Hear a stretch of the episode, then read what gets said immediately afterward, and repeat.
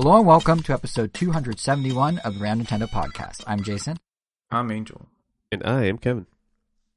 And happy new year, guys. It's it's 2022. Well, by the time people hear this, it's 2022. New Year. But yeah, the the holiday season is over, and it's kind of time to convert our brains back from the mush of the holidays to something a little sharper, which is exactly what the games we're discussing in this episode can maybe help you do. Uh, we have impressions of Big Brain Academy, Brain vs. Brain, and a bit of an oldie but goodie in puzzle platformer Unravel 2, alongside a broad discussion of our favorite puzzle games just in general. Plus, we have a goodbye to Nintendo Minute, a hello to a few of the standout titles shown in December's Indie World Showcase that we haven't yet gotten to, and all the timestamps for that can be found on the blog post for this episode at ramtown.com. So, uh, yeah, I did, I did mention the holidays just now, which I feel like are obviously a big time for games in general, you know, playing them with friends, getting them as gifts, whatever. That's Um, did you guys, did you guys have any highlights this year? Any gaming highlights? Getting good gifts, playing good games with friends? How's your holiday? What did I do? My I don't remember. So I'm just gonna say no to all your questions. just a blanket no. I legitimately do not remember. Gaming wise, it was definitely a Mario Party filled one. There was just a lot of Mario Party. I think we must Yeah. have played every board at least twice with like a few different groups, and it was fun every time. But I will say that I'm starting not so much with the mini games, but I am starting to get a little tired of seeing the boards. Doesn't even matter which one at this point. Like I just kind of feel the same way about all of them now. Like I can still have fun at the end of the day because you know every Mario Party like session has its own little identity and its own unique moments, but like for the most part, like you know, it's things are getting repetitive on the board side, and that kind of bums me out a little. I kind of hope we get some more content added soon, or maybe I just need to take a break from it. Maybe actually jump back into Super Mario Party, but probably not because why? Madman. Yeah. Might as well just Exactly. like play some other Mario Party at that point. But or just Yeah, stare at a wall. ah, You know. there you go. I mean, it's not that bad, honestly. But yeah, no, I have to imagine to your point that like Mario Party has to be having a good holiday in general because it's like it's almost fallen, not to the same extent, but it's almost kind of fallen into like a similar like serendipitous moment as uh Animal Crossing did in like March of 2020. Because like during the holidays, if people are together in person, like they usually are in past years, um, you know, it's as in in person fun as ever, and it has a nostalgia factor for the older crowd. But for folks who maybe are playing a little safer with the Omicron variant running around, this is the first Mario Party truly built for and marketed around an online experience. Like, I, like anecdotally, I've been laying a bit low and staying home more, and people that I would normally see that are home for the holidays, I've just been playing Superstars with them online instead. So, like, I, I have to imagine you doing it a lot, me doing it a lot. There must just anecdotally between us that must point to something, you know, like it's probably gonna have a really good holiday season. I mean, I didn't mention it last episode. Now that I think about it, but um, What? when I was doing my silly little Jason sales snacks or whatever, one of the things I didn't mention in November is that Mario Party actually went up the chart from its debut. Like it was number eight in October, it was number six in November. Granted, it had like three days of October to work with, but still, like even with Yeah, you I imagine that has counting something to do physical sales. A little, but like still, even with physical sales and everything, like the initial day one purchases weren't like the, it wasn't that front loaded. It continued to do well throughout the month. And I imagine, I imagine it's going to be pretty decently selling in December too, which we'll find out sometime in the next few weeks when NPD comes out. But yeah, like it, it was definitely a biggie, I think, in general for a lot of people, Mario Party. Um, did you dive into it much, Kevin? I know you're saying you didn't remember much, but now that we're saying Mario Party, Mario Party, Mario Party, did you have like a uptick of Mario Partying or nah? Nope. I, gen- maybe I generally don't think that I did much gaming during like the Christmas uh the Christmas little break that I had. Did you get any Did I get any? As gifts? Any, any Like as as gifts? gifts, like games? no. I don't know, man. I don't know. no, I, I was just nothing popped out this uh this year. That's fair. That's fair.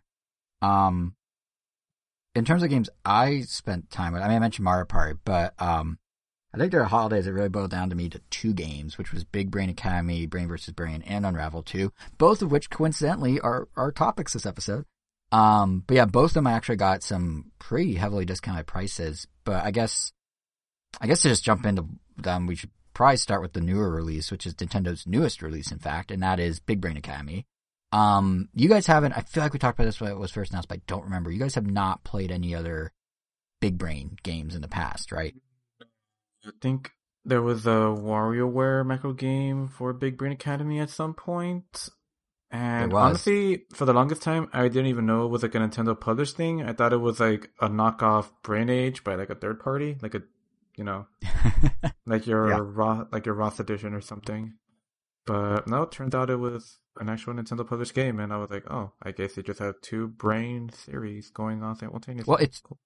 it's crazy because on the DS, Brain Age and Big Brain Academy, like the originals, came out six weeks apart. Like I don't know what Nintendo. I mean, clearly they both sold well, but I don't really know what the logic there was of having, to your point, like the A tier and the B tier of the same basic idea simultaneously on sale. But, but yeah, I, um, I never played Big Brain before either. And full disclosure here, I had no intention of buying this game. Uh, even like the initial mm. trailer mm, and details, it seemed, well, it seemed really light on content. Like you remember, we talked about the initial trailer, I think, on the show, and then like 30 bucks and it doesn't look like much. It's like 20 different brain teasers or something. But then Best Buy had it at 50% off around mid December, which I think was literally like 10 days after its release, which is kind of wild in and of itself. But uh, they had it 50% off, and I had a $10 reward certificate on, on uh, top of that. So with all said and done, I basically bought this game for the price of like a higher quality mobile game. It was like five bucks, maybe 544 or something. Mm-hmm. And I'm actually really happy I did. Like, there isn't a lot here, it's true, but what is included in Big Brain Academy is done really well and it has Tastefully? a lot of the typical like Nintendo charm. I don't know about tasteful. I mean, it has a cartoony aesthetic, so it's not like classy, but, but it is done well and it is done like a typical Nintendo, you know, you get the Nintendo experience. So for those who haven't played a Big Brain Academy, which is everyone here, but probably some listening, or Brain Age for that matter, um, essentially these games do revolve around this idea of solving brain teasers, right? So in Brain Age, as I'm sure you two and most people listening know or remember from the DS games, uh, doing the teasers daily gives you an age for your brain's cognitive skills, and you try and lower that age uh, by becoming better at all the mini games. And then you take the tests, and then you you're given what you're given. In Big Brain Academy, it's the same premise, but in reverse. You're measured by your brain's weight, which is uh, a tallied score based on your performance across different brain teasers. The heavier the brain, as in the higher your score, the better um, supposedly you are. I, for example, uh, currently have around an S minus brain, that leans heavily towards memorization, which, um, come to think of it, is probably why I'm able to spout off sales numbers, release dates, and remember uh, however many years substance. later. That it's that that makes sense. Wow, that's that's one way to spin it. Sure, yeah, no substance. but yeah, that would explain why I remember you know Brain Age and Big Brain Academy being out six weeks apart. But but anyway, the entire game revolves around, you know, scoring as best you can in these brain teasers, since ultimately you want to perform well on the brain test, which is a series of five mini games thrown to uh, thrown, you know, at you at random. Uh, practice for this comes in a few flavors, and that's kind of the meat of the game. There's solo training, there's an online ghost mode, and there's a local multiplayer party mode. Solo training is the simplest, honestly the weakest. Um, you can manually pick any of Big Brain's, you know, 20 brain teaser mini games, which span five categories based on memorizing, identifying, visualizing, analyzing, and computing or calculations. I think they call it computing, which that right there is my memorization brain in action, I think. But anyway, yeah, you pick your game, you play it, you're given a ranking based on your performance. Obviously, the intention here is to have you improve your skills in many games you may not be as good at, but to help with the replayability how your rank comes in the form of both medals and stars, which I have to imagine is designed to scratch the high score itch for some players. Cause like, yes, if you do better, you can go from bronze to silver or gold to platinum, but each medal has a three star range you have to clear as well. So that's, you know, three times the higher score opportunities for the player. Um, some many game, some mini games you're gonna like more than others. For example, I really like one where you need to visualize and set the tracks for a train. Like you have like empty squares, you have to figure out which direction the track has to go. And there's another where you need to quickly punch in number sequences on kind of like a calculator interface. Uh, I'm less a fan of, probably because I'm not good at, uh, this one where you have to manually adjust a clock based on different time commands. So the motivation to just play these mini games ad nauseum in solo training, it isn't always there, even with this guy, uh, the high score hook, because, you know, you may enjoy one minigame more than the other, but you do you want do you care enough to get the platinum, triple star medal on the one you don't like very much? Probably not. Uh, to help counter that, though, the developers did add an insane number of unlockables to further motivate you. There's a, you know, uh, this coin system essentially that regardless of what you do, you're gonna get coins. So the higher the stars or medals you earn, the more you level up. Uh, the more coins you get. Even just coming to practice and trying, you get some coins. And then every 10 coins, you get one of seemingly hundreds of new accessories for your avatar from hair to clothes to hats to glasses to these little one liners you can show to your opponents online. Um, but funny enough, you get those exact same coins and unlocks if you just go straight into the much more fun Ghost Clash mode. And Ghost Clash is arguably the best thing about Big Brain Academy and it's such a simple hook that works so well. So basically, they took time trial ghosts and applied them to the minigames. The game tracks how you and all, the other players are performing when playing your various games, and then takes all that data and uploads it to Nintendo servers, and then you and others have the ability to go into this Ghost Clash mode, challenge the data if it's as if it's actually real-time opponents, except it's all asynchronous. So you can challenge the day of others you competed with locally in the past. You can do it from your friends list. You can do it, which is um, how the Wii version did it back in the day. You could even do it with a specific ghost ID if you have it. Um, but the one I'm really enjoying is new to this version. It's wor- it's called World Clash, and you're presented with a screen of five ghosts at a time. You select who you'd like to play against, and then off you go to see who can reach 100 points in that specific minigame. You don't know the games. You do know the categories. They try and air mix all five categories into each screen of five. And as you continue to go through the sets of five opponents, the faster and seemingly smarter those ghosts then become. And what really sells it, like what really makes it work, are these little touches on the ghosts. Like each ghost has a custom phrase set by the player. The ones I mentioned a minute ago you unlock. Um, it lists their occupation, it lists their age, their nationality, their chosen avatar accessories. Wait, you could it even put sh- your occupation? Hmm?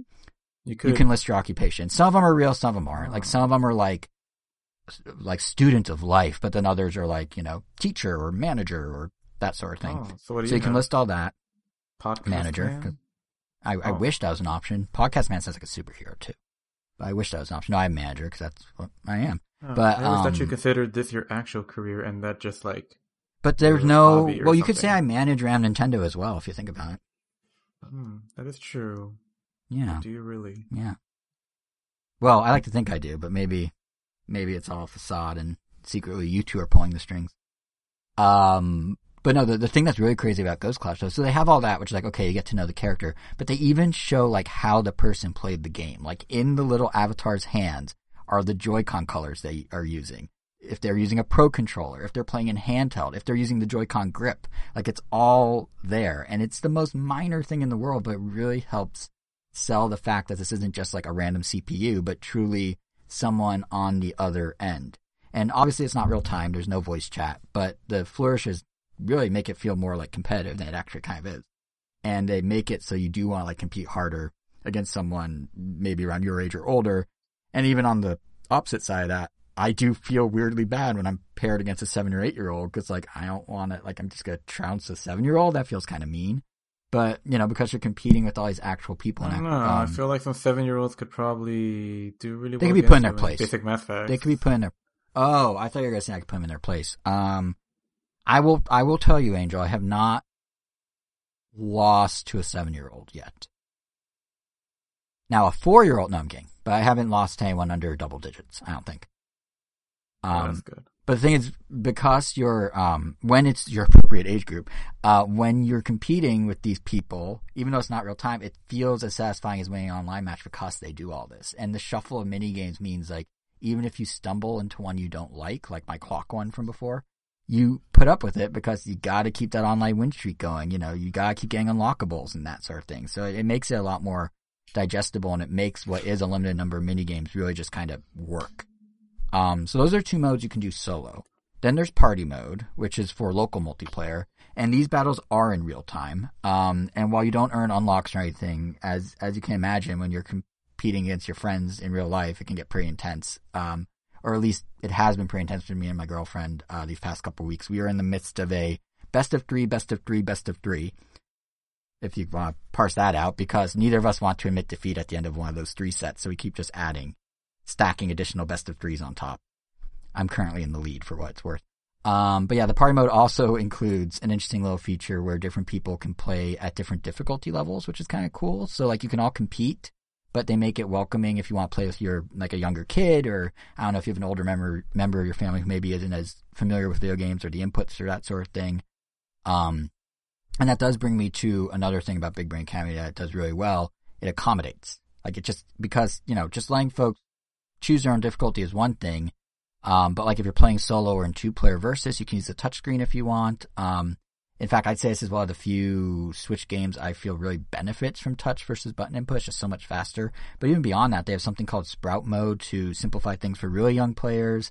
And just before Christmas, they even rolled out a software update that lets you turn off images of bugs and other like creepy crawler things, so you don't trigger anyone who maybe has um, phobias to those when playing mini games where you have to identify those. So like just the attention to detail of all these little different things you could turn on and off and make it so everyone can play together.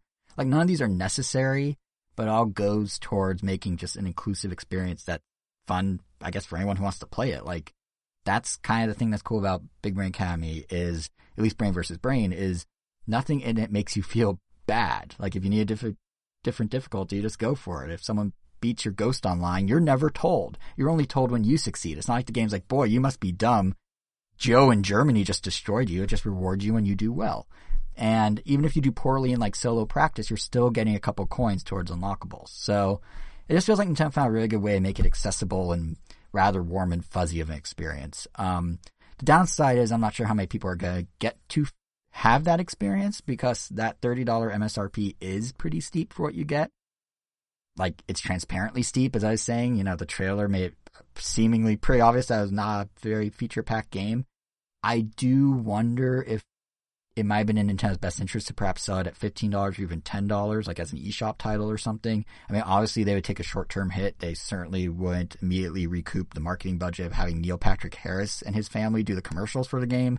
But over time, I think it would, pro- it could provide a larger install base and give the game some legs. As is, what I'd say is this. If you see it on sale, it's absolutely worth it. If you're considering it for full price, just know the limitations, make the judgment call for yourself um, and if you can get it for five bucks like I did, man, it, it's a surprisingly fun and well made game. Like I'm, I'm, really enjoying it much more than I expected. Um, yeah, so that that's big brain. It's it's funny because like we talk about and get hyped for and buy all these big full price sixty dollar games, and I don't know. Sometimes like pulling the trigger on games on sale at ridiculously low prices has a few times over now led to some really great gaming experiences I didn't expect. I mean, Big Brain being one of them one of my now all-time faves, What Remains of Edith Finch. I got that for two bucks because of a Target pricing error, or maybe it was one buck. It was super cheap. Like, have you guys had that happen? You really should have given them the rest really... of that money. That that feels kind of dirty. What? But... Well, no. So Target they buy the game. So Target lost the money, not the developers. Oh yeah, Target, Target screwed up. Oh, boo hoo, Target. Think of poor, but have, poor have, corporate Target. Yeah, exactly. Like, oh, woe is, woe is the bullseye. Okay. Um, but yeah, what, what about you guys? Has that hap- Does that happen to you? Have you had games where you know just really good gaming deals or steals, or just surprised at how much you're enjoying this thing you got for like a nickel or something? Maybe a nickel's impossible. I don't know. Not quite yet. I've definitely bought in a lot of games at a discount. Like I got, I think I'm pretty sure I got Resident Evil 4 for the Wii for less than three bucks at GameStop. I mean, albeit mostly the used like games because that's the only time I ever really buy used stuff. Um, I mean, ever get these deals in general. Because typically I'll buy things when they come out.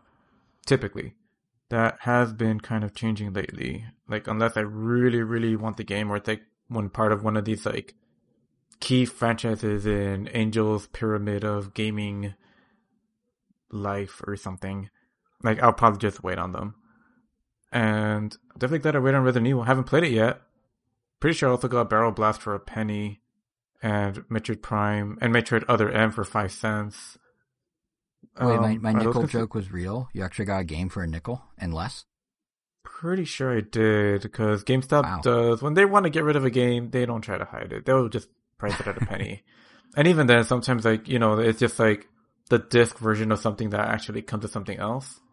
So mm-hmm. it kind of makes it even worth it as a penny unless you get the other thing.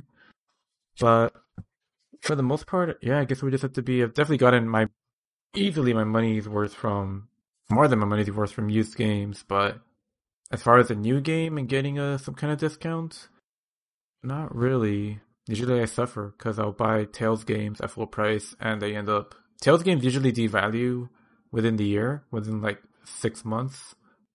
So if you wait that long, you'll pay like half price, like new, and I don't because Dan, haven't dumb, you not even so. started the latest Tales yet? I haven't even bought in the latest Tales yet. Oh, you didn't That's buy it. what- Okay, 'cause I was like, you yeah. bought it and you could just wait. So I am, so I buy it. am learning. Yeah, so I am learning. I Aren't you did like buy two Tales or of three Vesperia. on- Tales games behind. Yeah, because right now we're playing Xillia. We still have Vesperia in the box. There's like two other games, Berseria and Zestiria, that we also have in the box that are just there. I think they're still under shrink wrap actually, because there's no reason to have opened them. But yeah, we'll get to those eventually. Eventually. I mean, there's no really no time limit, so. But yeah. So I guess sort of is my answer. Fair. What about you, Kevin? I feel like you have you have a huge like backlog of Steam stuff you got on sale, didn't you? Don't you? Yeah, pretty much. I mean, man, the Steam sales are insane. Uh, whenever you get, whenever you get like a full price game for like even twenty bucks, having it off during a during a Steam sale is great.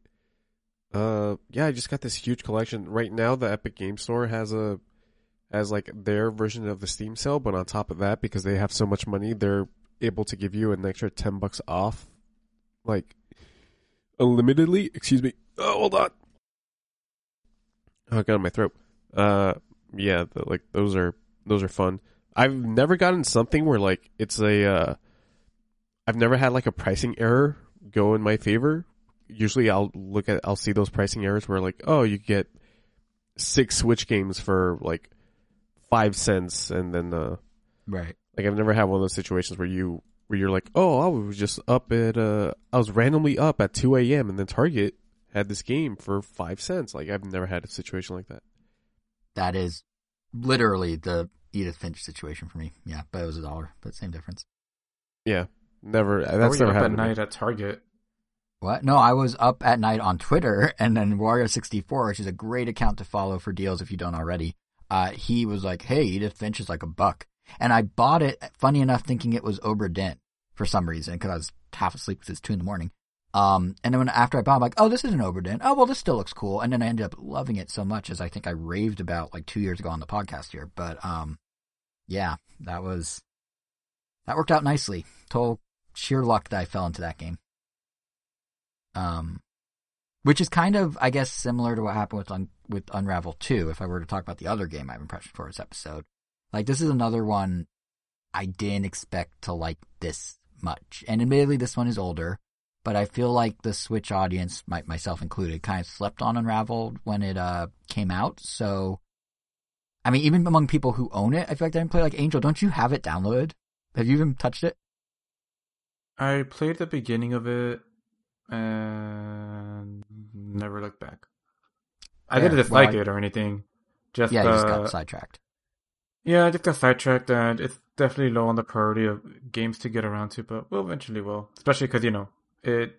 It's definitely best played co-op, and Yes. I'm not gonna not, pl- and I'm not gonna play it by myself. So yeah, Yeah, I uh I was really uh, surprised by how good it ended up being. Yeah, but but also to tie, kind of unintentionally tie it back to what? Yes, yep, beat it. nice.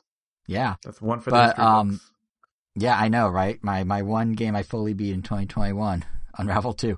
But um, I was gonna say it also kind of weirdly pairs with Big Brain Academy because one thing that Unravel 2 does, before I get to the gameplay, is it's really good at being accessible to players. Which I feel like in general the industry has been kind of moving in that direction pretty strongly lately. I mean, obviously the Game Awards just had the accessibility category the other week with the likes of like Horizon, uh, Forza Horizons and Ratchet and Clank, and I know before that, like didn't Last of Us Part Two do a bunch of like stuff to make the game more accessible? Seem to remember you guys talking about that. Just like Yeah, their Yeah, like, I accessibility know- I options know are pretty much- amazing. yeah, like in theory, you should be able to play that game blindfolded or something like that. Oh wow, okay, yeah. Unravel 2's not doesn't go that far. Like I don't even think like Last of Us does like colorblind stuff, right? Colorblind, audio stuff, visual stuff. It's it's way more than that. Yeah, okay, so Unravel 2 definitely doesn't go that Yeah, far. yeah. 'cause- The, the the goal is so that like literally any person, no matter like their physical, like ailment, like can play it and beat it. But that's but Yeah, that's also like a AAA studio. So yeah, uh, I'm not I'm not Yeah. gonna be Oh, mad. I'm not gonna be mad at, at Unravel two Damn for not having everything that the And- last and one to be fair, Don't you can change the color EA of your money though. It doesn't. It doesn't. Yeah, they they publish it. So to be fair, when I say accessibility in this case, now that I'm reflecting on what we're talking about versus what I meant, um, I mean more the skill level of a player or the familiarity with gaming. But they do have a few things like you can change the color of your character. The Yarnies come in red and blue, but you can change them to pretty much any color you want if you want the better contrast. Um, on the flip side, though, they have these key latch points that you have to attach your yarn to, and they're always the same red and blue color, which even in some environment, like in some environments, is clear as day from the majority of folks, I imagine, but in some it is a little hard to see, even if you're not colorblind. So I don't know. It's it's maybe that wasn't the best avenue to go down, but in terms of accessibility to skill level of player, Unravel Two does some cool stuff because it has a great uh, hint system. Uh, you have the ability if you're in co-op to hop on the back of the other player pretty much at any time if the platforming gets too difficult for one of you. But beyond just those, it does this really interesting thing where you can also change the speed of the game. So if it's too intense, you can literally slow it down into like a slow mo, actually multiple degrees of slow mo to make it more manageable, which is just, I've never seen a game do that before. It's kind of interesting. Um, right? Yeah, like I don't know, I didn't try it. I just saw it was there, but you could do like, it could be like a 1.0 speed. It's like a podcast. You could have be like 1.0 or 0.9 or 0.5 or like it's, it's, it's interesting. I guess if you want to be able to better time your jumps in some of the later segments and stuff, but, but to back it all up for a second, I should probably explain the premise of the game. Um, because it came out in like March 2019. It came out literally the same time as Yoshi's Crafted World, which was also yarn themed. So I have to imagine a lot of people that are kind of tuned in on the Switch may have missed it. Um, so if you did, Unravel 2 stars these two little creatures made of yarn called Yarnies, as I just mentioned, who are basically thrown into this photorealistic take on our world and need to make their way through it by completing seven chapters of different puzzle platforming levels. And in a lot of ways, it actually reminds me of Chibi Robo of all things. Like these Yarnies are about three inches tall, and while the game focuses on their actions, the consequences of them affect the human world around them. In fact, there's kind of this loose story that plays out in the background of you platforming in which um, you're helping two kids physically and I guess metaphorically try to overcome the darkness of the world. And again, the story is very loose compared to something like Chibi Robo. There's no dialogue or anything, but in a very Chibi Robo way, it is neat to see your interactions with the environment help the kids or hinder the shadowy adults, you know, going on in the background, especially later on in the game where the actions become pretty much one to one with what you do affecting how you can help the kids or hurt the adults or what have you. Um, but the Chibi Robo parallel also weirdly kind of extends to the actual gameplay mechanic. Although here it's maybe more of a Zip Lash comparison or parallel, which I admit doesn't sound promising out loud since that's kind of the punching bag of the Chibi Robo franchise for fans who miss like the old format. But what I mean is that Zip Lash relied heavily on using Chibi's plug and cord to navigate levels, kind of like a little grapple. And in Unravel, you have the same basic mechanic of the Yarnies being able to extend their string to navigate and solve puzzles. The difference here is it's good. And those are my impressions. No, but uh, more seriously, the, the string has like significantly longer length and is used in more uh, versatile ways. Uh, essentially, it boils down to I think there's like four core actions you do. It's like you can pull things towards you, you can swing from the string, you can tie it onto objects create little trampolines, or you can use it to climb. And it's really like two things that are then layered on top of that that kind of like make the game. First, the physics. Uh, the game heavily, heavily relies on leveraging the momentum of your swings and the inertia and all that, um, along with just the physics you'd expect in real life for the various items and environmental elements and whatnot you're interacting with. So, like when you're doing it, it feels how it should. It works well given that the game is going for kind of that real world aesthetic, which at times, you know, the Switch's limited power can hold it back a bit, but still pretty, it was still pretty good looking on my uh, 4K TV. Um, but just as a note, if you do play in handheld mode, there's actually a separate performance mode that will blunt some of the textures and blur them out and whatnot, but will also increase all the on-screen menu elements. It'll make it run a little more, um, smoothly. You know, it's the typical Switch trade-off for a multi-platform release. But anyway, the physics are one thing. The second and probably bigger thing that makes the game is the fact that your two Yarnies are connected to one another by a string as well. And the string does have a fair amount of length to it, but ultimately what it does is add just another dimension to the puzzles and even the platforming. Cause like in a lot of co-op games, you have player one go do one thing and then player two does something else, right? And that's not, that's not not true here. That's definitely the case, but because of the connected string, it feels a lot more interactive when you do that, for lack of a better word. But, you know, like between you and the other player even. Cause, you know, you can't have player one go do something on the left and player one go do something on the right and that's it because all their actions have to be literally intertwined. They're connected with string. So you can't necessarily do separate parts of puzzles independently because the string may get caught on something or you may need to alternate who does what in a certain sequence because, you know, one player can reach a given spot to solve the puzzle, but the second player may need to be able to then climb up the shared string unobstructed in order to get to where the first player finished the puzzle. So it's this sort of like shared gameplay dynamic that just really makes it kind of stand out. And it even extends to platforming too, because there's a lot of swinging, kind of Donkey Kong Country style, but you're not often just swinging independently. You actually, you know, like side by side, like you do with Donkey Kong, Diddy Kong or whatever. Instead, you have to often use each other as the anchor and kind of alternate who swings between each point. So even that's like more collaborative than a lot of like co-op games would be. And it may not sound like this mechanic would necessarily make a game, but the way the developers are like constantly finding new ways to implement these ideas, especially in the back third of the game where you start dealing with like mechanical objects and stuff, it just makes the whole experience feel super clever and fun. Um, at least in proper co-op. I can't speak for how alternating Yarnies in single player feels because there's two Yarnies whether you're playing you and another human or just controlling both. I imagine it's different, but in co-op it's really fun and the creativity in general is just like the game does such a good job of constantly throwing new things at you and it plays with the idea of what would be threatening to, you know, a three inch tall yarn person. So one level has like a wild turkey chasing you. Another you have to dodge a jumping fish. Others involve fire. Like sometimes the platforming is, you know, more calm as you go through forest, but then other times you need to do some like well placed wall jumping that kind of feels sort of like a diet Super Meat Boy in a way. Um, and throughout the whole thing, even in the last chapter, the developers do a really good job of not overstaying any one idea's welcome. Even in the chapter themes, you go from forest to countryside, farmhouses to cities to factories. Like it's, it just constantly Lava feels land? fresh. What? What was that? Lava area? Snow Uh, not exactly lava per se, but there is fire that kind of serves as lava. Yeah. So yeah, they don't go to an actual volcano, I guess, to your point.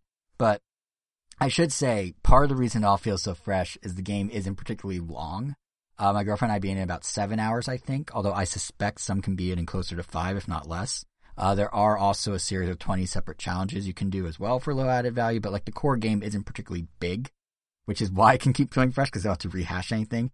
Um, but the, the good news is the game seems to be constantly on sale. So I paid four bucks for it on the eShop back in November when EA put it on sale. Right now on Steam, it's literally a buck 99, and I believe it's available both on Xbox Game Pass and EA Play if you have those services. But even at full price, it's only 20 bucks. Um, and honestly, given the creativity of the puzzles and the production value, I didn't even mention the music, which really adds to the kind of chill, like sereneness of much of the game. But given all that, it's easily worth 20, especially if you compare it with Big Brain Academy being a game that Nintendo thinks you should pay 30 for. Like this, Unravel 2 is a pretty good, pretty good deal. Um, and it's a really enjoyable time while it lasts. Uh, so yeah, that's what I've been playing. uh, Good to that was hear. the Jason, the Jason 30 minutes there. Um, I already got that game, so nice to hear that it Yeah. wasn't a Yeah, I think you'll have fun bad with it. investment. I think you and Ellis will have fun with it. It might, honestly, on some level, it might be too easy for you guys, but like for, for me and, for me and my girlfriend, especially because she, uh, is less of a gamer, like it was perfect. And, you know, there are times she'd hop on my Yarny's back because she didn't want to do the platforming, but like the balance was just, is, is the sweet spot.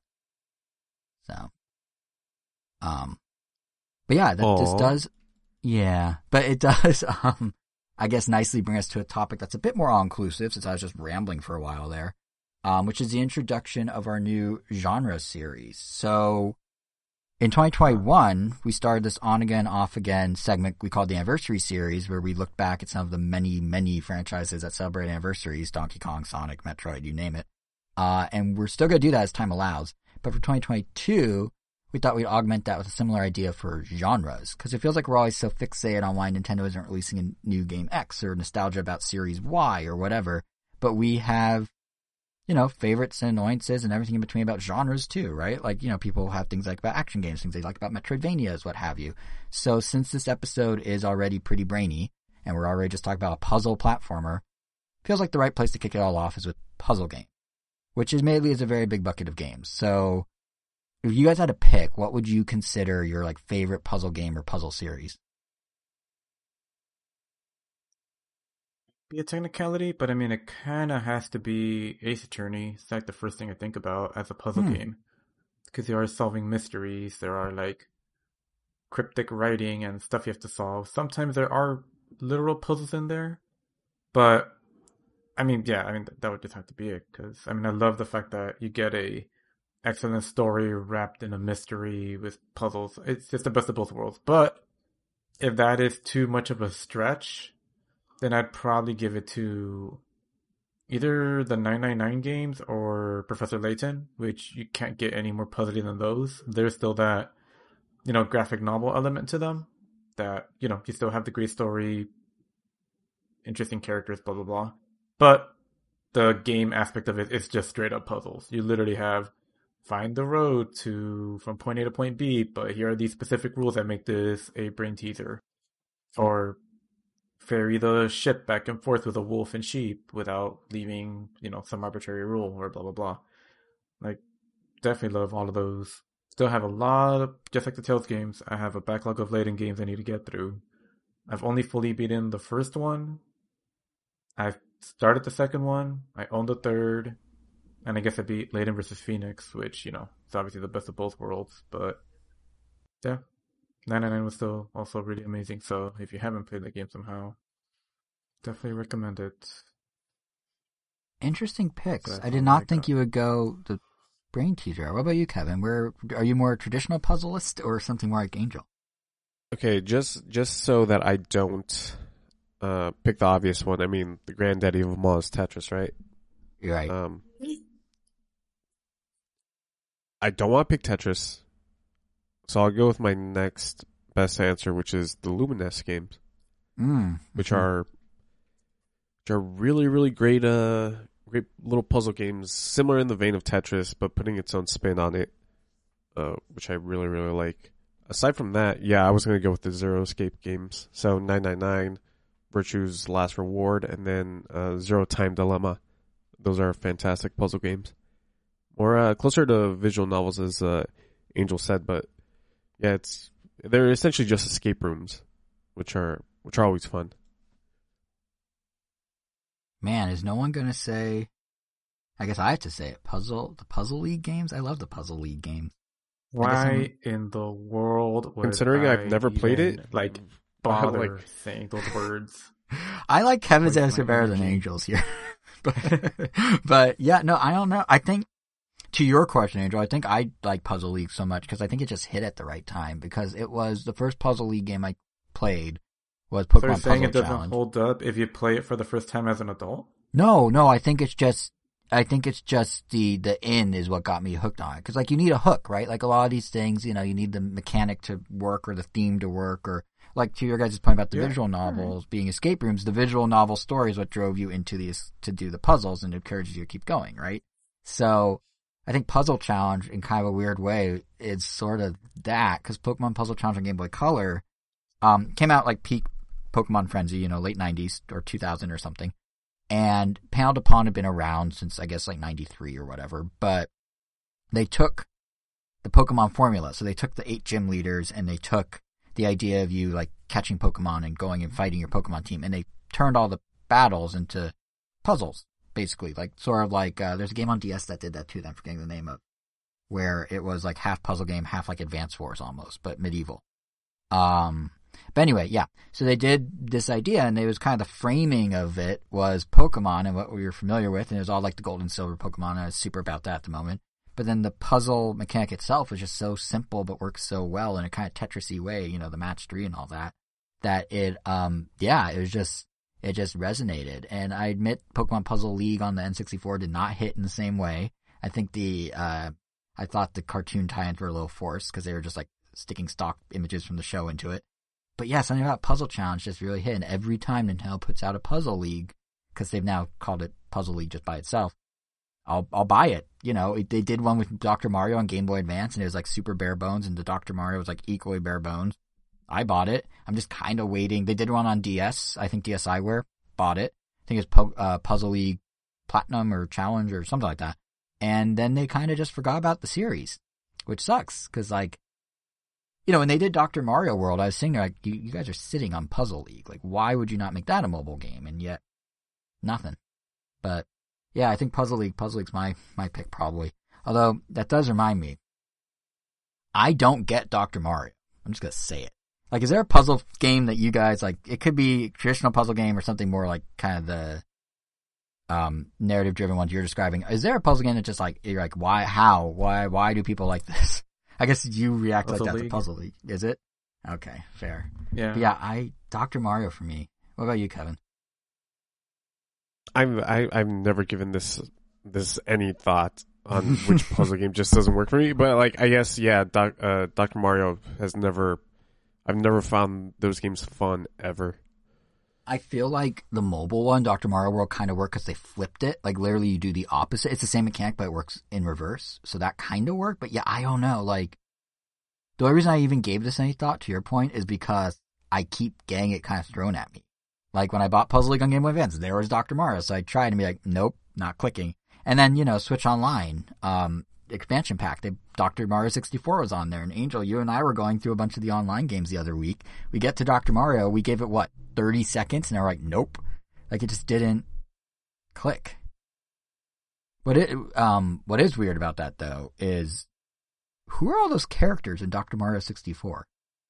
Like, do you remember that, Angel? There are like a dozen of them that Nintendo's never referenced before or after that game. Yeah, really, really colorful bunch. That group. Um, you have no idea what what their deal, where they came from, when they have perfectly good characters they could be using for that, but Or nope. Or even on the flip side of that exact point, like why didn't they reintroduce any of these characters in Dr. Mario World when it was still a mobile game? Like they made like all these ridiculous like what if we put this character in a trench coat? What if we put three Goombas in a trench coat? Like what if we or not a trench coat, a doctor's coat? What if we do all these things where it's just like slap a stethoscope on baby Wario? But they had like a dozen characters that already existed that they could have basically brought back through Dr. Mario World because they'd be in the gacha system and everything and they just gain the exposure. Like it's so strange. They just like forgot about them.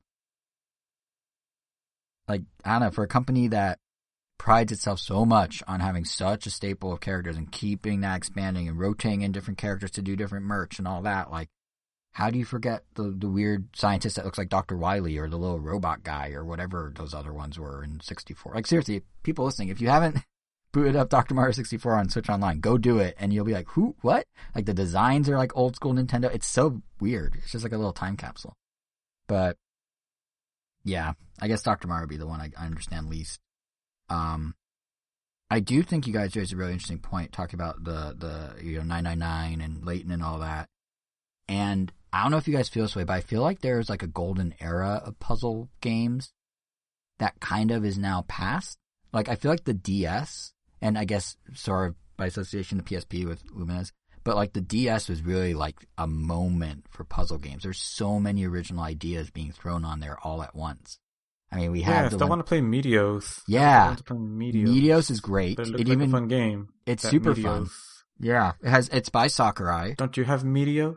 I do have. Me- Do you just like saying it like that, Meteos? But yes, I do have Meteos. Yes. Um, it was a it was a collab between Sakurai and the Lumines guy, wasn't it? I think. Yeah, Um, Tetsuya Mizuguchi. Yeah, yeah. And it was. I, I- I mean, I feel like the gameplay was more Lumines inspired, and the menus were 100% all Sakurai. like there were weird shapes, the buttons were in a line, like it was straight up Sakurai. But yeah, Meteos is a good example down on DS, and it even spawned a Disney branded sequel, which was really bizarre. Um, Polarium. Don't, did you guys ever play Polarium on DS? This thing, like, I think Nintendo sent it to me for free or something. Kind of remember that one. That's the one where you have to tr- turn all black stuff to white stuff and Yeah. vice versa. Yeah, so it's like a grid. It's like tiles, and you have to draw lines on it using the touchscreen to convert rows and tiles to, to the opposite color. But you ultimately want to get all of them one color, um, either black or white. And I believe you have to do full lines at a time. And that, so it's kind of like a flat Rubik's cube where you want to try and figure out how to manipulate it. I think it actually, weirdly enough, started on Game Boy Advance in Japan. and then they made a DS version that obviously would be easier to control with touch, and then brought it to the states then. But there was that. There was obviously Tetris DS, but that's kind of a no brainer. Um, but there was like Magnetica, which was kind of their version of uh, Zuma with the marbles, but um, was pretty fun. I don't know. I feel like maybe as the introduction of the touchscreen and just like all these new possibilities that opened up, and how the DS could be held like a book, which gave way to you know some of the visual, graphical, uh, graphic novel based puzzle games. But yeah, the DS just like this really creative era for puzzle games, and I feel like in the time since, I mean, we got a little with 3DS, Pushmo and Crashmo, but even like the tail end of the DS, they're still doing stuff with the art style games, and then that just kind of, I don't know, it all dried up. Like if you look at like Switch now, what what have we got that's like a new puzzle game? I mean, I love gimmicky Tetris, and we have plenty of that. There's Tetris 99, which is like one of my all time favorite Switch games. There's Tetris Effect, which is just quite a zen experience. There's Puyo Puyo Tetris.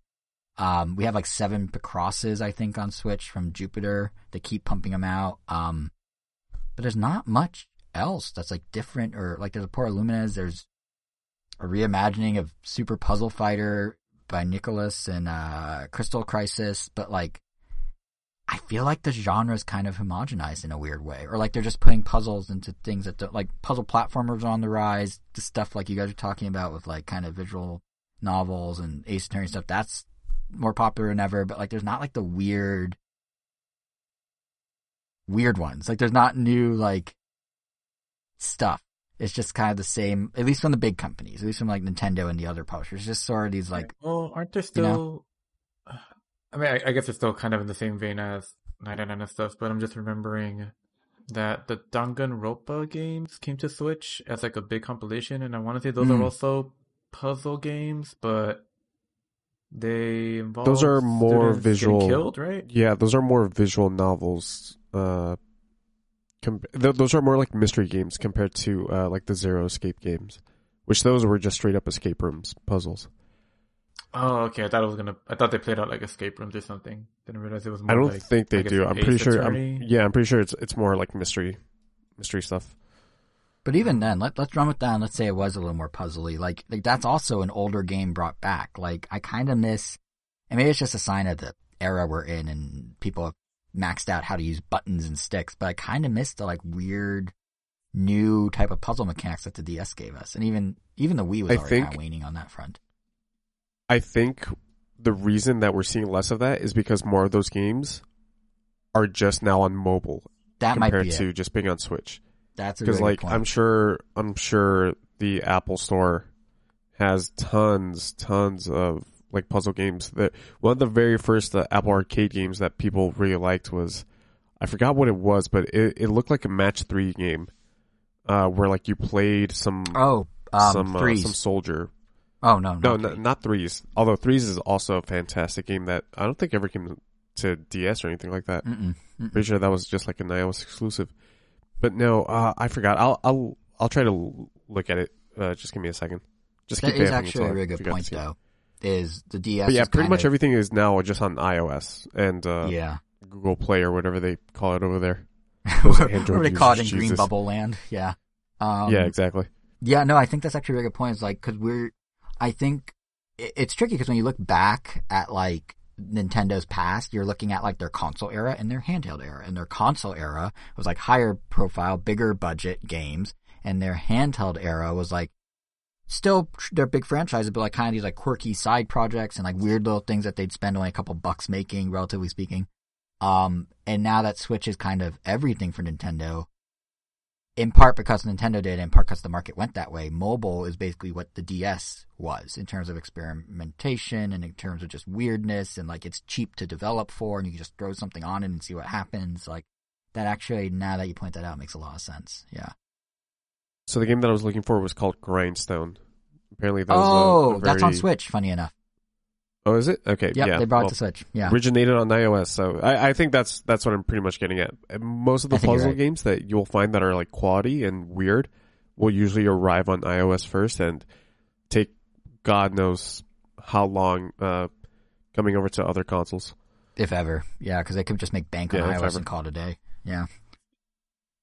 Yeah, I guess it really is just a sign of the, the times. Like the Switch has kind of matured into being a like higher caliber product than a handheld Nintendo system ever was in the hierarchy of game releases and whatnot. Yeah. Weird. It's weird that puzzle games like the one genre that's probably the most noticeable too.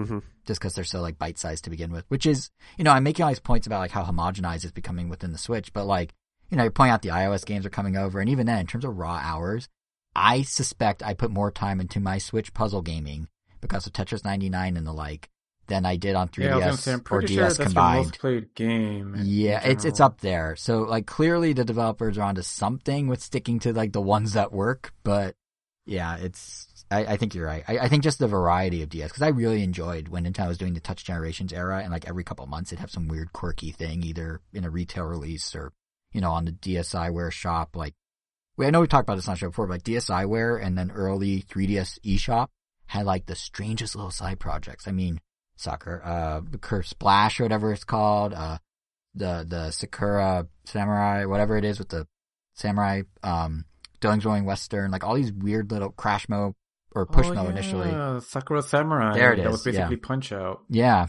like they had all these weird little things because like they could just throw a couple bucks again, relatively speaking, and see what happens. But now it's like such a higher threshold they have to hit.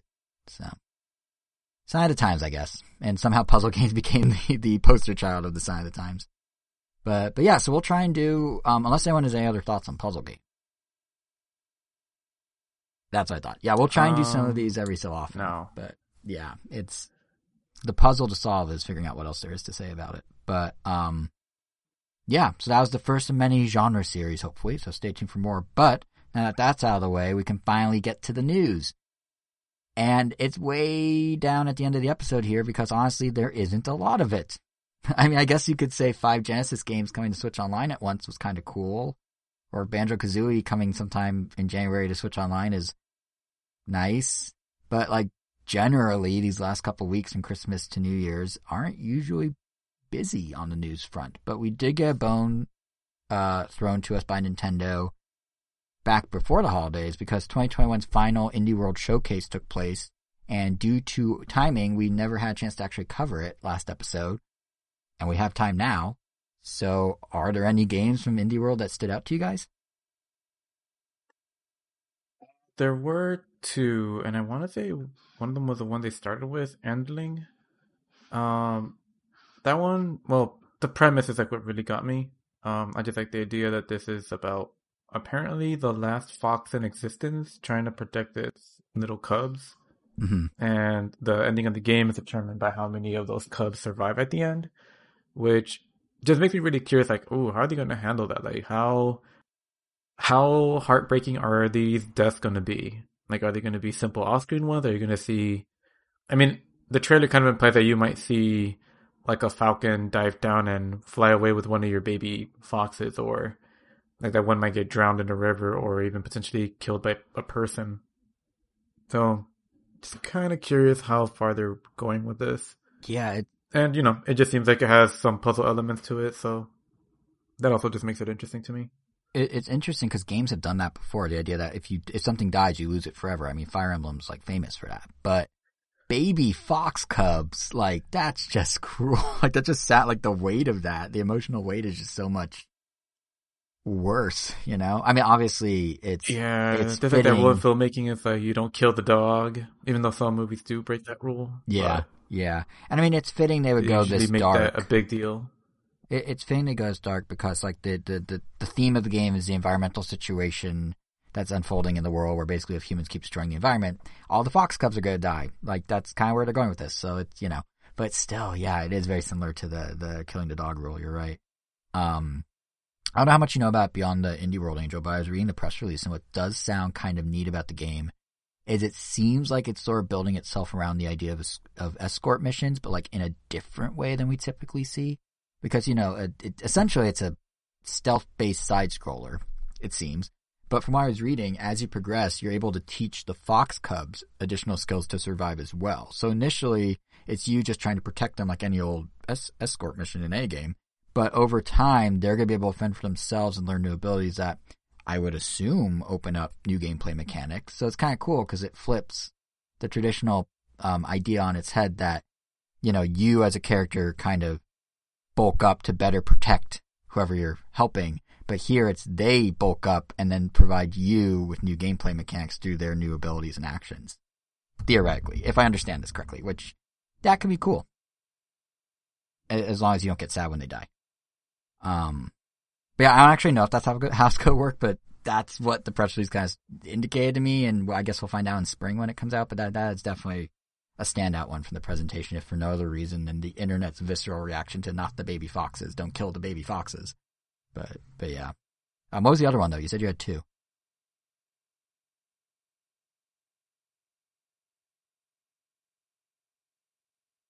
Angel. Yep. Oh, I, I was muted. but yeah, the other one was also Loco Motive. I just couldn't ignore that title, and the Mm, art style mhm. is also really nice. It's really nice pixel art that goes from Super Nintendo S to PC to super zoomed in and detailed, which I usually don't see a lot of, but that one also caught my eye. You know, it's a murder mystery in the same vein as your Ace Attorneys, just I guess more Ace Attorney investigations because that was from a third person camera. But yeah, that one also caught my eye. Yeah, it's uh, I I'm in the same boat as you. I mean, it shouldn't surprise anyone that knows me that the pun, hundred percent is what got my attention. Like it's a game set on a train with murder. It's basically Murders on the Orient Express if it was a game, but um, yeah, a murder mystery on a train, locomotive, like uh, yeah, whatever the out loud version of a Chef's Kiss is, that that is that. But yeah, I, I do agree that the the art style is kind of cool and the zoom in, zoom out. Wouldn't it literally just be a chef's kiss though? Like but I'm not a chef, so where, where do I get a recording of a chef kissing? Kevin, how do I do that? I can't. I'm not a chef. I can't do the kiss. It's just me kissing. That's weird. Have you ever cooked? Yeah. You're a chef. You saw Ratatouille.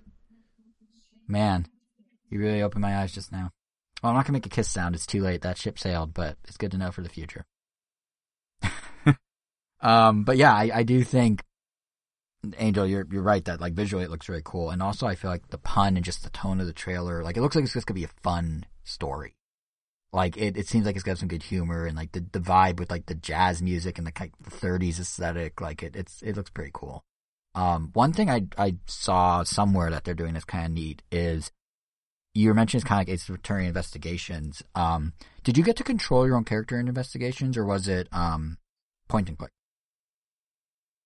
No, you get to control Miles Edgeworth and Mm, okay. walk them around to different various points and press A to interact with them. Or you could just touch the screen and have them walk to it.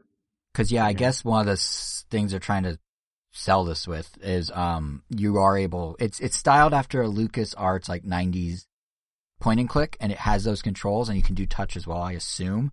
But also they do have the direct control, which you know I guess Ace Attorney Investigations beat it to the punch, but theoretically in handheld mode, like the ability to just touch and go versus on the TV where you maybe want to walk over and press A, like it, it's nice that they gave the option and not very many point clicks. You know, like when I did um what was it called? This is not a game at the start of the year. Like it didn't have that option. I had to move a cursor around with the with the stick.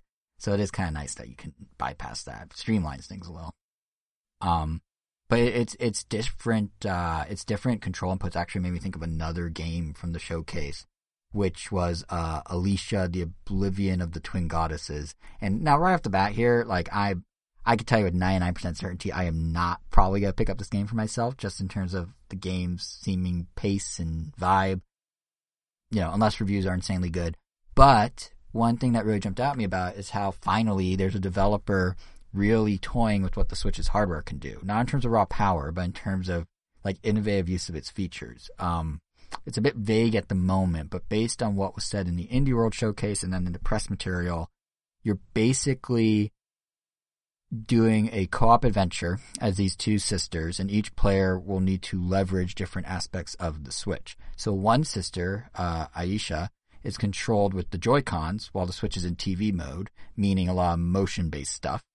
And, or at least I would presume that. And then the other sister, uh, Lisha, maybe, Lisha, Lisha, is played in handheld mode and uses the touchscreen to remote control AI robot thing.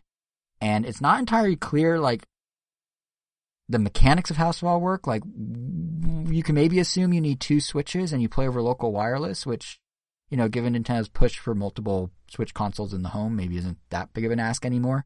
But depending on how the game handles the sisters, it's also theoretically possible that you could be alternating a single switch between dock mode and handheld mode and then solving puzzles like with your friend back and forth. So that maybe is a little cumbersome. I don't know. Either way though, like Yeah, yeah, it, it's a it'd it'd be a bit really cool idea, but also kind of annoying. The only other thing that kind of jumped out at me was um usually for these kind of puzzle games, like you know your uh the one you were talking about earlier, Unravel 2 Mhm. or even the other one that I've been playing that I'll talk about eventually, It Takes Two, which I guess ended up winning Game of the Year. It which we did. talked about a while ago. It did. Um, yeah, like those, like the gameplay changes for everybody multiple times. Like for the most part, you have like a core mechanic that sticks throughout, but things are layered on top. Mhm. This one kind of feels like it's jumping straight to the these characters are unique from the get go and will control this way. And I'm kind of afraid that it may get old halfway Mhm. through. I don't know how long this game is. Maybe it's just the right length, but more specifically, the character that is controlling the little drone, that feels like it won't be very fun after an hour if you're just kind of doing the same thing. Yeah. But I don't know. It, it's just cautious optimism. Like it looks like it has a lot of potential. I, w- I wanted to succeed, but that was just like the first thing that came to mind when I saw that. It was like, oh, I hope you don't have to control that the whole time. But it seems you might have to. Yeah, it it's funny because that hesitation, what I was starting to say before you jumped in, was that like either way, however it's controlled, like something about it feels very Skyward Sword to me. Like I was gonna say, between the games like 3D World and the watercolor aesthetic and the heavy use of like the hardware functionality, I get strong Skyward Sword vibes, but I'm not getting like you know, Skyward Sword HD where there's button option vibes. I'm getting original Skyward Sword where you watch and like you're either totally sold on it or it looks like it's gonna get really old really fast because you have to keep doing the long-winded controls. You know what I mean? Like kind of your point, like that drill might just get tiresome after a while, and there's no like faster way to do it if you have to like drag around the touchscreen every time or whatever. So I don't really know like if this is gonna button controls or what, but it is it is nice whatever this game turns out to be that they're we're at the point where developers are now comfortable experimenting a bit with the Switch's features because there's like 90 million of them out there now 92 million switches and there's an audience that buys plenty of games. And i feel like no developer is really like experimenting with the Switch's features in any way that comes close to this for better or worse. Like maybe this is a through line of this episode i just missed the weird experimentation of the ds and the wii but like that was kind of cool in the DS and Wii era, right? Like they're doing things in different ways. In the Switch, it's always like, oh, this is just, you know, maybe there's gyro aiming, maybe, and like there are some exceptions. Don't get me wrong. Like, uh, obviously the IR sensor was crucial to Ring Fit and One Two Switch, and Ring Fit uses it in a really clever way. But I kind of just miss the like wacky stuff a little, just a little. Like I don't know. It just seems like something like this is at least they're like trying something different. So even if it does get a little old, like props to them for doing something as weird as Oh, like yeah, it one's motion, stands one's out. It Yeah. still stands out. Yeah. And and I'm not trying to like undercut games that already do leverage some unique aspects of the Switch hardware. I just mean like they do it in such like relatively, I guess you could say, tame ways. Like one I do like that's happening is this sort of subgenre that seems to be building momentum that I don't know what better to call than like the genre of clubhouse games. Uh, but like the sort of compilation of like real life games, but on Switch and all like bundled together. And I mean, clubhouse games for me, I at the you know last year we talked about it, but it was it was kind of a sleeper hit for me in 2020. Like I got a lot of mileage out of it, both online when the pandemic was having its ebbs and flows, and offline when it's okay to see people. And this genre, if you will, does a great job of like subtly using the Switch's features by letting you you know use the touchscreen and play cards. Like you move your piece by literally dragging around the screen, or when Mario Party did that thing where you could connect two Switch tablets together, like the actual screens, and like play a tank game across them. Like there, there's cool little things that happen when the Switch lays flat. They're just kind of subdued compared to something that, like you know, what uh, Aliisha is trying, for example, or whatever. So, so we'll see. But one game that did sort of fit the Clubhouse Games mold, um, from the Indie World Showcase was Let's Play Oink Games, which seems to borrow heavily from Clubhouse games, both in vibe and in options. Um, I've never actually played any of Oink's board games. Have either of you? I've never even heard of them, to be honest. Have either of you ever? No. Nope. and the individual board games also didn't even look familiar. But didn't we get something like this on the Switch not too long ago? Except it was like for card games. It was supposed to be like a Lord of the Rings card game and Settlers of Catan and Yeah. pretty much like another hub. I think no, weren't they all sold separately? I think they were sold separate, but you buy like you download one thing. Oh, and then that you they all yeah you do the DLC. Yeah. So like, and that's it, and that's another one kind of like But this growing clubhouse games subgenre, if you will, where it's like yeah, the I mean, Switch has that potential, and it does I it mean, better than the Wii and DS ever could have. Oink games. I was just like, oh man, look at these guys. They got a big enough library that they're their own draw. But I mean, they did, and they did. I mean, it's, hopefully they, they it's are. four I haven't played enough of their Oink games, but yeah. It's only four games, yeah. to be fair. But it is cool that like they they are using the touchscreen. They are doing like the whole like using the features of the system. Um, at least they're at least using the touchscreen for a drawing one they have called a fake artist goes to New York, which is cool. But it's also cool just to see them like expand on what worked with Clubhouse games. Because this one, unlike Clubhouse games, you can play with friends, you can play online, but you can also play with strangers online. They have like lobbies and you know random matchmaking and stuff, which I wish Clubhouse games did, but never did. So, so that's kind of nice. Um, but yeah, the games themselves, they're interesting. Uh, to your point about like, you know, what are these? Uh, uh, in a way, they kind of remind me of Jackbox. There's like one that's called Deep Sea Adventure, and you have to like weigh resources, primarily auction against each other. There's another called Startups, where you're like trying to outmaneuver people to like become the biggest shareholder of the upcoming of these upcoming companies or something. There's a co-op one called Moon Adventure, where you're like collecting objects around the moon, and they're all a bit more like analog in terms of their representations of like boards and there's cards and there's pieces and whatnot. But I could see it getting some mileage like on, in a game night alongside Jackbox, alongside maybe if like people are into the Ubisoft like direct ports of board games like Monopoly or whatever, or Trivial Pursuit. Like this seems honestly, Angel, like something that you would have if we had an in-person game night. Like, are you considering getting it at all? Not really because I don't know these kind of games. I would rather just have the physical one. Yes, Mm. I know like that. Sometimes it's kind of harder to do nowadays, but I feel there's enough competition for online games that are just quicker and faster to set up. Kind of like a Mario Party. I have to explain, and even if these games aren't that complicated, I don't know. It, it it just doesn't jump out at me as like a like oh this is the next thing for my virtual game night, or yeah. Usually I don't really think of many games that I would want to play as a substitute with a you know. Actually, a yeah, that's true. Yours are all. I mean, I bought Mon- I mean, I bought Monopoly for the Switch. I don't even think we finished one board game. I think we got to like the fifth turn. And yeah, I'm, it could also just be the group I tend to associate more, more with. We definitely tend to play gamier games. prefer like yeah, like if it's available on a tabletop game, then we will play it on tabletop.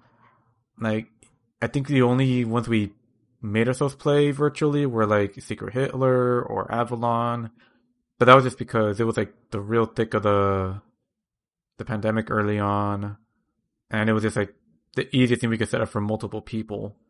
But yeah, like not everyone's gonna have the Switch, and I feel like if we're all together, there's other things we might just play. If we had Yeah. those games physically, we might even play those. Yeah, But Yeah, it's yeah, just not on the Switch for some reason. Yeah, it's it's it's interesting because you're making you know the, the the good case that like some of these games are better physical. But what's been interesting to see is it seems like in the same way that some of these physical board game companies are moving digitally with like Let's Play Oink games. There's also the um kind of the inverse where like some physical board games are like, well, we have to become video games. Like I don't know if you saw, I don't know how you have seen this. I stumbled across it like two weeks ago.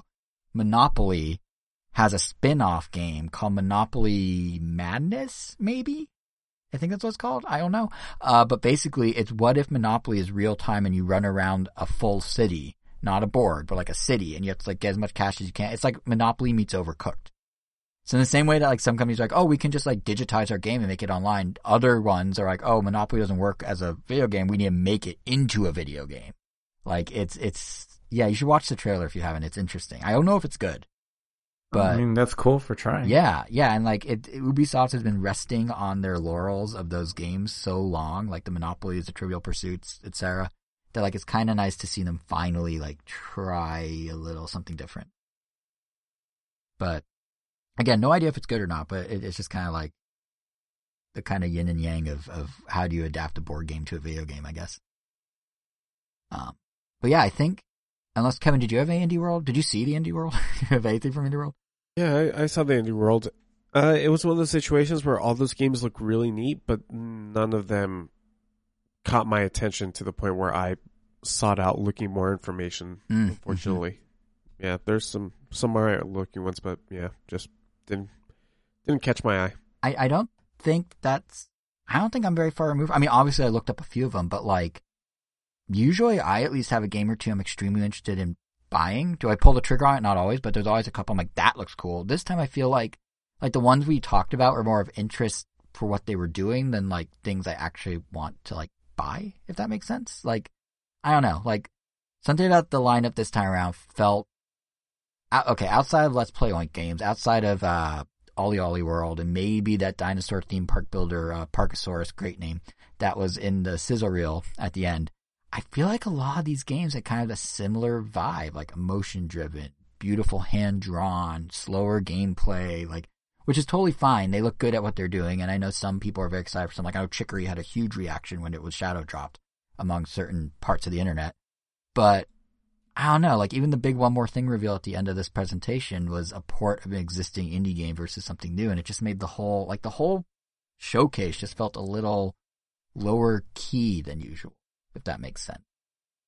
Like, and maybe it's just, it just didn't hit with me, but I don't know. You saying basically the same thing makes me think maybe it's bigger than just my initial gut feeling. But I mean, Angel, did you? Ah, so it's a it's not me, it's you kind of deal. No, no, because I think there's definitely games for people. I just think Nintendo maybe usually has a bit more variety in it or something. I don't know. Like, cause I can name three games that stood out as being just different. But like even, even, um, Aliisha was like kind of the same vibe as the others, just turned on its Z axis in 3D. So I'm not saying it's anything wrong with it. Obviously these games, you know, have a lot of love and care put into them. I'm sure for certain audiences they're going to be great and they're probably going to do quite well. I'm just saying for me personally, it felt like a lot of, it kind of washed together a bit more than usual. But maybe, maybe that's just me. I mean, Angel, did you, did you, are you going to get either of those two or are they just kind of like, oh, look at those. That's neat. Probably not. At least not right away. Like they'll stay on my radar if they're on sale or something. Nothing against the games at all. It's just I honestly have too many games to play, too many options. Like, you know, you gotta have your priorities and, And it may be that. nothing jumped out as a priority. And it may just be that, which is because there are so many games on Switch already, mean, and we're getting about more a family of picky. cockatiels, then yeah. Yeah, like everyone's just maybe getting more picky. So stuff that like if this was in like the very first at the time Nindie showcase, we'd probably be like, "Whoa, look at these! I can't believe Nintendo got some of this." But now it's like, "Oh yeah, there's like four others that are kind of in a similar genre." And I don't even know similar if I would think that honestly. Yeah. So, but I do I do wish success to all of them. I mean, people are pouring their hearts and souls into them, and they deserve Yeah, every sure. sale. But yeah, I think for for us it was it, it yeah it felt a little lower key. But I mean the fact that even you know we were able to kind of I mean, around the indie world and they're only talking about the- we were low on topics like you know. I mean, even the game I'm not necessarily looking forward to a ton, the Ninja Turtle one, like I was kind of half expecting that to show up for something. I've noticed they have gotten in the habit at Nintendo Oh, of very specifically well it's delayed till now this year 2022 but nintendo's gotten in the habit of very specifically not showing games multiple times in indie world i can't think of very many that showed up more than once unless it was like a year and a half later and it got reinvented or redone in some way like i bet you everyone's talking about oh when's Silksong happening when's hollow knight silk song happening why is it not in the indie world i would guess that's going to get released outside of an indie world, either in a direct or on its own. But it's not going to be in an indie world again. That's my gut feeling. Like they, I don't know why they do it, but maybe to not draw attention to how long some of these games take to come out, but they often do not bring a, a game back into indie world. So since the Ninja Turtle game showed up at one of the, I think the August indie world is not going to be back, is my guess.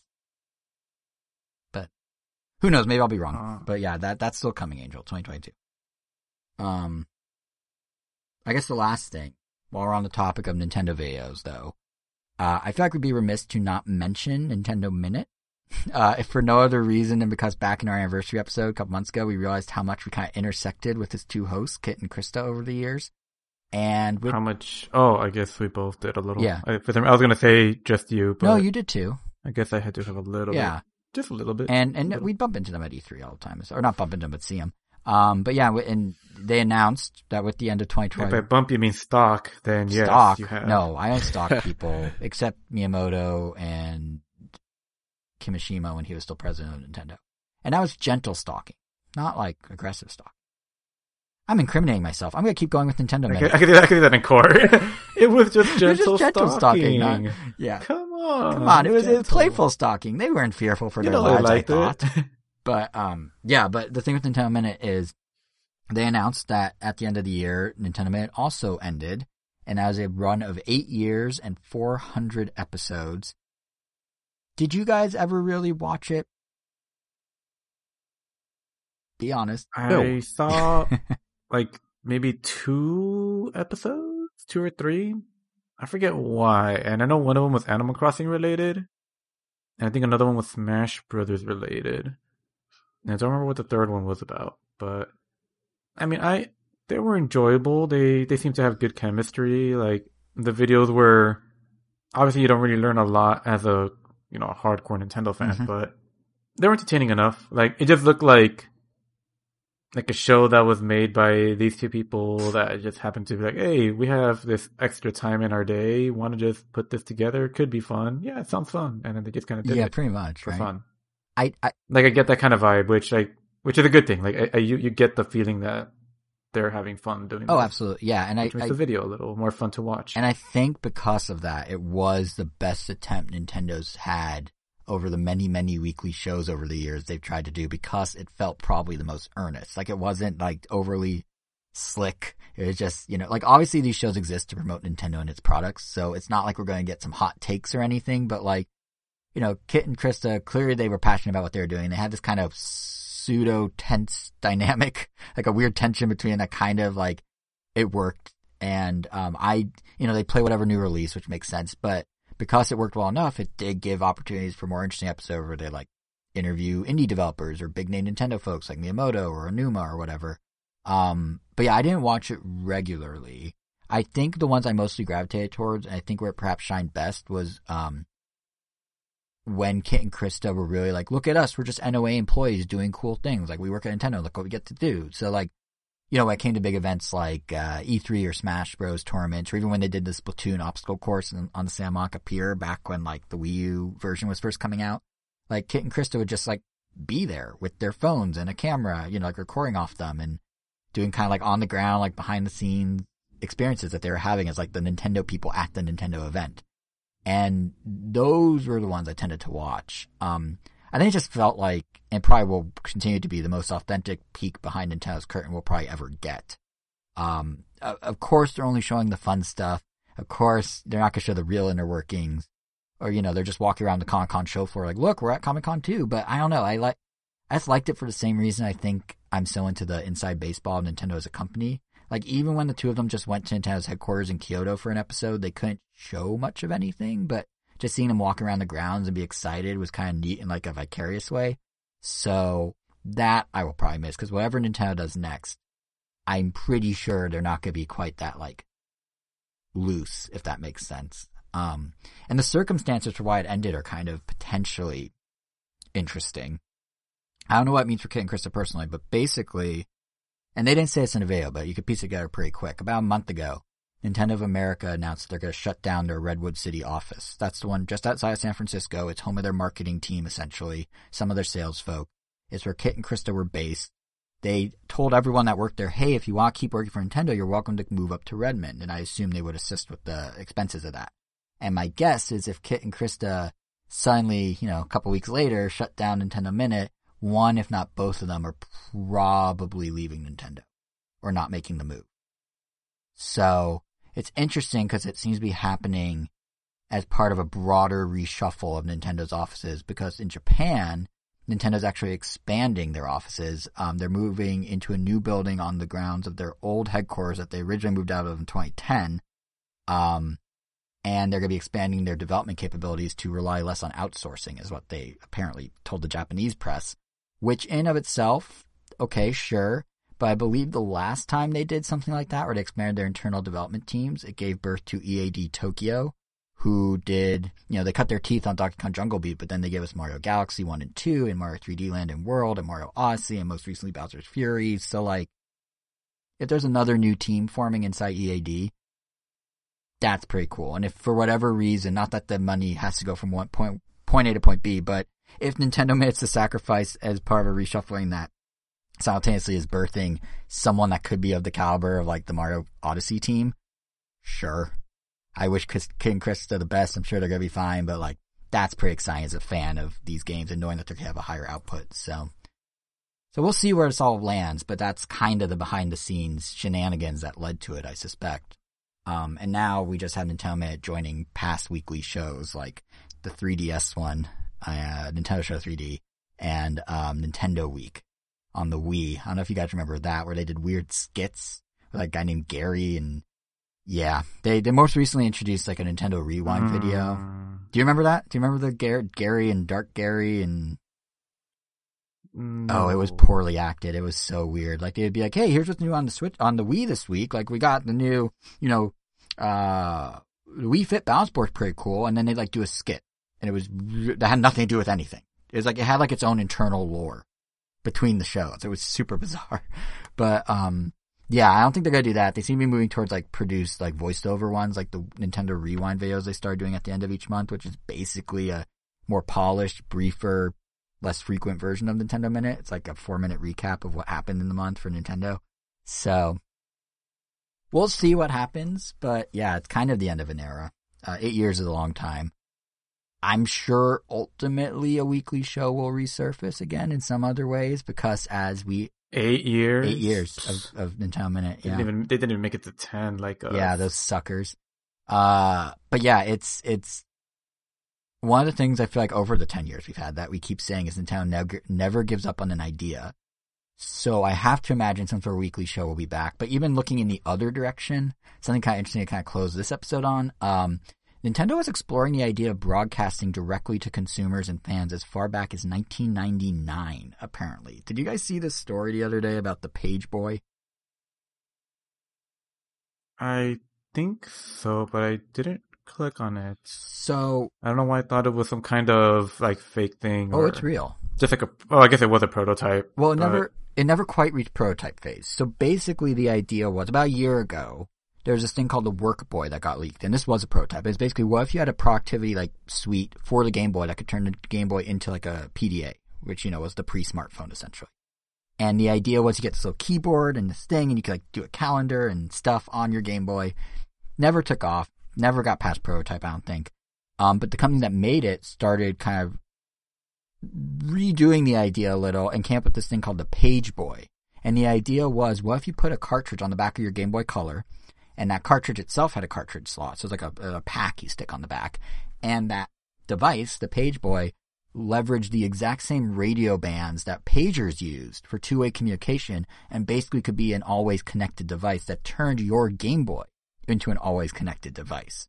So they took this idea to Nintendo and they pitched it in like 1999 to Nintendo of America as the Page Boy. And the idea was you put it in and you can do everything from uh, send messages to people, including selfies using the Game Boy camera back before selfies were really a thing. You could um, get updates, so you could get news and weather for your area. You can get live video broadcasts called Game Boy TV that would let Nintendo directly, as frequently as they want, tell consumers about new products, be it you know Nintendo Direct style or be it maybe Nintendo Minute style, or like as a weekly show. Who knows? Uh, you could do stuff like Ask Mario, which would be like an Ask Jeeves, where you could type in a search result and it would actually like spit back something for you that it found on the internet. And as it loaded, Mario would whistle the like World One One theme. Uh, what else could it do? There's a bunch of different stuff. You, Nintendo started toying with it, like, well, what if if we do this? What if like you have a game and having the accessory could unlock something extra in the game? In other words, a precursor to Amiibo in a way, and to the e-reader cards. So like there are all these ideas that were packed into this in 1999, and Nintendo seemed super into it. And they spent about three years researching how the radio bands would work, how they would send the data back and forth. It would all be powered by just an extra set of AA batteries in the cartridge, in the, uh, you know, Pageboy cartridge itself. And it would just be always connected. And you, yeah, it'd have like texting essentially. And it was this really cool idea. And what ended up pumping the brakes on it in 2002 was Nintendo saw that there's enough radio frequency and they figured out how to do the data packets and all that for America but those radio bands didn't exist internationally. And Nintendo was very keen on if we're going to release this product, it has to be for the entire Game Boy user base around the world in every region so all players can connect and benefit from the features. They didn't want to have to only have it be in America because then stuff like the game add-ons or, you know, the, the Game Boy uh, camera features and all that wouldn't be selling points for these games elsewhere and they'd be developing for a smaller market. So they ended up canning it in 2002. But all those ideas came to fruition, right? Like Nintendo Direct still happened. The news and weather updates became the Wii channels. I already mentioned how like the accessory unlocks were like Amiibo. Me- uh, messages that are image heavy, granted they were selfies, but still we got image heavy mes- messaging with PictoChat and then with SwapNote. Like a lot of this stuff made like creeped out into other forms of Nintendo products, but it all kind of like originated, or at least not necessarily originated, but at one point they were pondered in 1999 and then they were just ahead of their time, I guess. But it was this really interesting thing that like for a minute there, the Game Boy could have become basically a smartphone before a smartphone, which is kind of wild to think about. And and a part of it would have been this weekly or however frequently they chose to do it show. So yeah, so there you go, Nintendo Minute to Nintendo Week. Damn, that easily could have been your Hmm. Your favorite Nintendo product I had it actually seen the light of think it would have been so cool. I would have loved it. And they did toy with some of it. Like in Japan, they had you could plug a cell phone into your Game Boy Color and download stuff for Pokemon and play online. I think for Pokemon Crystal and like download stuff. And like even on the Super Nintendo, they had the whole.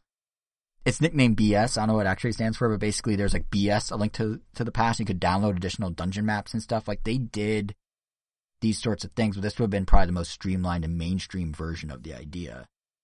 And it just never happen. But I would have loved it, yeah. But you can it's fine that you could like draw the line from like Nintendo Minute to Nintendo Week to Nintendo 3D, Nintendo Show 3D to like the Nintendo Power like videos they used to send out to this. Like it's all it everything just keeps building on itself. Nintendo never gives up on an idea. So yeah. So that's it. That was my spiel. Oh, they will one day. Probably, maybe. I mean, I guess they kind of gave up on guess I'll have to GameCube. Game Boy connectivity after the Wii U being the final form of it didn't work out.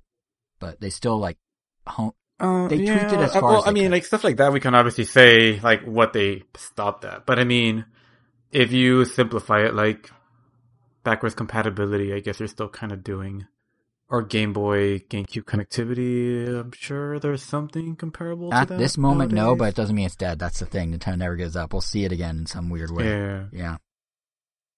I mean, if there's any way that your cell phone connects to the game in the future, I guess that would be it. Yeah. But Which there was that moment in like the mid 20 teens, like 2012, 2013, 2014, where every game was doing like a second screen experience. Like you could have Assassin's Creed and then on your phone, you could have this other Assassin's Creed thing, like a map. Or like you could, uh, Forza, I think you could customize your car on your phone and beam it back to the game. Like a lot of companies tried that and people just weren't using two screens at the same time when they were playing their games. So that is the end of that. But yeah, nothing, it, it's funny. Nothing's truly new. It's just when the technology makes it happen, you know? But yeah, that unless you guys had any other topics, I think that's it for this episode. That's all I got anyway. Uh, I've got Um, a topic. Kevin? What What are you guys' ideas on hot Cheetos and sandwiches? Um, I do like a crunch, so it depends on the rest of the sandwich. Like I've done chips in sandwiches before. Okay, so it depends. Yeah. Angel. want to try it. I know I've seen ads for them, but I definitely want to try them. I'm curious, but I've never. Wait, what do you mean ads? one. Is this like a thing that like a restaurant's doing? Not like normal restaurants. I've seen them like in like some Mexican Oh. restaurants where they just kind of go all out with like the the snack foods, like you know, like the same places that would put that you could buy like a bag of hot Cheetos, open it on the side, put a bunch of nacho cheese in there, some corn, and like some other stuff, just to make it Right. really good but really unhealthy. I was more like putting like chips or hot Cheetos in like a BLT. But no, I I, I totally get you. Uh, no, aside from aside from that little conversation, I had no other topics. Okay, that's fair. Angel, do you have any random questions you want to throw in to really seal the random of Ram Nintendo this week?